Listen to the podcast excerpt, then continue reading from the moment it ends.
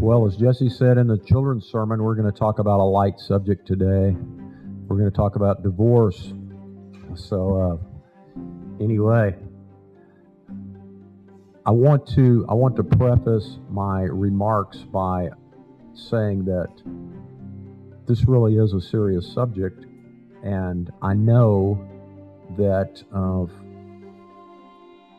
many of us have been affected by it. And I know that there is never a good time for divorce, but sometimes there is a necessary time for divorce. Our scripture reading this morning comes from Mark chapter 10. I'll be starting at verse 1, not verse 2. Consider the word of the Lord. He left that place and went to the region of Judea and beyond the Jordan. And crowds again gathered around him. And as was his custom, he again taught them. Some Pharisees came, and to test him, they asked, Is it lawful for a man to divorce his wife? He answered them, What did Moses command you? They said, Moses allowed a man to write a certificate of dismissal and to divorce her. But Jesus said to them, Because of your hardness of heart, he wrote this commandment for you. But from the beginning of creation, God made them male and female. For this reason, a man shall leave his father and mother and be joined to his wife. And the two shall become one flesh. So they are no longer two, but one flesh. Therefore, what God has joined together, let no one separate. Then in the house, the disciples asked him again about this matter. He said to them, Whoever divorces his wife and marries another commits adultery against her. And if she divorces her husband and marries another, she commits adultery. People were bringing little children to him in order that he might touch them, and the disciples spoke sternly to them. But when Jesus saw this, he was indignant and said to them, Let the little children come to me. Do not stop them for it is to such as these that the kingdom of God belongs. Truly I tell you, whoever does not receive the kingdom of God as a little child will never enter it. And he took them up in his arms, laid his hands on them, and blessed them. The word of the Lord for the people of the Lord. Please be in prayer with me and for me. Gracious and loving God, God who created the heavens and the earth and all that's around us, remind us today that you wish to touch us all, that you wish to show us not what is permissible, but what is possible. May the words of my mouth and the meditations of all our hearts be acceptable in your sight, our strength and our salvation. Amen. Well, I started with verse 1 because I wanted us to know where this was taking place. It's taking place there by the side of the Jordan, it says, and I want us to recall John the Baptist. This was, this was possibly close to where John the Baptist baptized people. And y'all all remember what happened to John, right? John lost his head because, because why? He told Herod that he was doing the wrong thing by marrying his brother's wife. That was the preaching that got him in trouble, shall we say, uh, because of Herod didn't want to hear that. Neither did Herodias, presumably, and uh, and John ended up. So the Pharisees, as they, as they often try to do, were trying to trap Jesus That's what the scripture says there. Remember the time that the Pharisees tried to trap Jesus? They said, you know, if a woman marries a man and he dies, and she marries his brother and he dies, and she marries his brother and he dies, you know, it's at this point I'm always thinking maybe she should find another family to marry into. but but anyway, anyway, so uh, she marries the fourth brother and he dies, and the fifth and the sixth, and finally marries the seventh brother. They said, well, uh, in the resurrection, whose wife will she be? And uh, and Jesus said, he said what? He said, no, we aren't given in marriage in the resurrection like that. But he said, what did he tell him? He said, y'all are mistaken. Are you even asked this question? Why? Because you don't know the scripture and you don't understand the power of God. And that's what he told them. And then there was another time, there was another time, right, when they said, Is it lawful to pay taxes unto Caesar? Trying to catch Jesus there. So here we are, close to the area where John the Baptist had uh, had done his preaching and baptizing, and they're trying to trap Jesus again. They're saying, "Is divorce okay?" And Jesus says, "What did Moses say?" And of course, the Pharisees immediately hop back to uh, Deuteronomy 24, chapter 1 through 4. But notice what Jesus does. And if you think about it, throughout the gospel, through, through, throughout the New Testament, notice what Jesus always does. He goes back to God's will. That's what he does. He says Moses wrote that. Why? because of your cardiosclerosis, hardness of heart. That's that's what he said. That's why that's why Moses wrote that. Because you you might want to dump your wife, right? You know, it, it, in Jesus' time, in Jesus' time, we have to remember women had, were in a much lower social position than today. Much, much lower.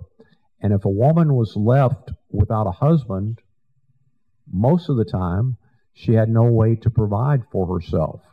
She had very little status in a society. Now, there were two schools of thought in Judaism in Jesus' time. There was a there was a, regular, a re, rather conservative school of thought, and there was a more liberal school of thought. You know, things don't change much, do they? Uh, so the, the more conservative side said the only proper uh, grounds for divorce was if the woman committed adultery. Didn't matter what the man did, right? But uh, but if the woman committed adultery, uh, the liberal side said basically, if you don't like the way your eggs come out, you can get rid of her, right? So uh, sort of deal, you know, which was taking it to the other extreme all the way. Jesus said, You know, he didn't say this in this passage, but this is what was going on. God sent me here to transform you, to touch you, to change your hard heart to a heart of flesh, to get you to stop being preoccupied about what you know or what you think you can do, or maybe being a perfectionist.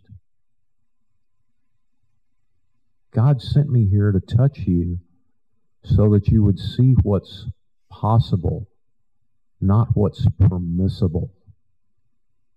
Not what's permissible at all, but what's possible. And what's possible, Jesus told them, was for us to live in the very kingdom of God in the very kingdom of God. In the kingdom of God, people don't lie to each other. And the people God, In the kingdom of God, people don't steal from each other. In the kingdom of God, people don't say bad things about each other. It's God's will for us to live that way. Jesus pointed them to what was possible, not to what was permissible. And then back in the house, back in the house, Jesus is talking to his disciples. And he says what? He says, if a man divorces his wife, he commits adultery against her. Because you see, Jesus knew most of the time that, that men dumped their wives. Their, uh, their real reason was a selfish one, whatever it might be. And for many times, that was leaving their wife for another woman. But notice what Jesus does. Je- Jesus taught like few, if any, people in his time were teaching. He said if a woman divorces her husband, well, in Jewish law, women couldn't divorce their husband. But Jesus said men and women are equal, right? They're equal. They both have the same responsibility. They both have the same rights. That's what he was trying to teach his disciples so that they too could go on and touch other people. So that they too would know that the kingdom of God was at hand and was possible for everybody. For that's God's will. That's God's will for each and every one of us. Jesus also knew how hurtful and damaging adultery was and what a horrible cost there was on the family and society in general whenever divorce took place. But again, because of our human flaws, our sinfulness, it's not always possible for us to stay married. And sometimes divorce really is the necessary thing to do. It is sometimes the necessary thing to do. But Jesus wanted his disciples to know that men and women were equal in the eyes of God. After all, if two become one, one is pretty equal. There isn't there isn't one side ruling over the other or vice versa. Next, Mark tells us that some people came along bringing their children to Jesus because they wanted him to touch them. They wanted Jesus to touch the children and bless them. I tell you, every time I read Mark, every time I read this passage and certain other passages, I'm just amazed. And this is great. Look at who's keeping the children from Jesus his disciples. His disciples. Wow. And he says to them, Don't stop them. Don't stop them. I wonder in my life how many times of I've stopped somebody from being touched by Jesus because of something I've done or said. I think about that often. And I think it's something for all of us to think about. Jesus told us not to stop anybody from being touched by him. And he says, These little children, he says, people have to be like these little children to realize, to inherit the kingdom of heaven. How are little children? Well, there, there are many, many adjectives we could use to describe little children, but I'll throw out a few. One is I'll say they, they, they are generally humble. They have humility about them. they're generally willing to do things when they're asked. They're trusting. They're trusting. And they're submissive. They're submissive to those that take care of them and are around them.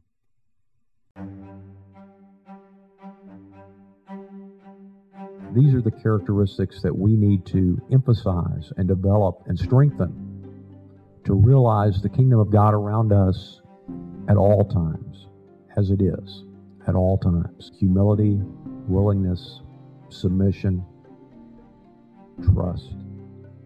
Trust, absolute dependence upon God. You see, the Pharisees, when we started, when we started out this conversation with Jesus, who were trying to get Jesus in a trap, why would they want? Why would they want to trap Jesus in the first place? They wanted to trap Jesus because he was challenging their way of life, the way they wanted to do things. He was challenging their intelligence. He was challenging their willpower. He was challenging their system of trying to attain perfection. And he said, That's not how you do it. The way you do it is to become like a little child and accept God's love for you.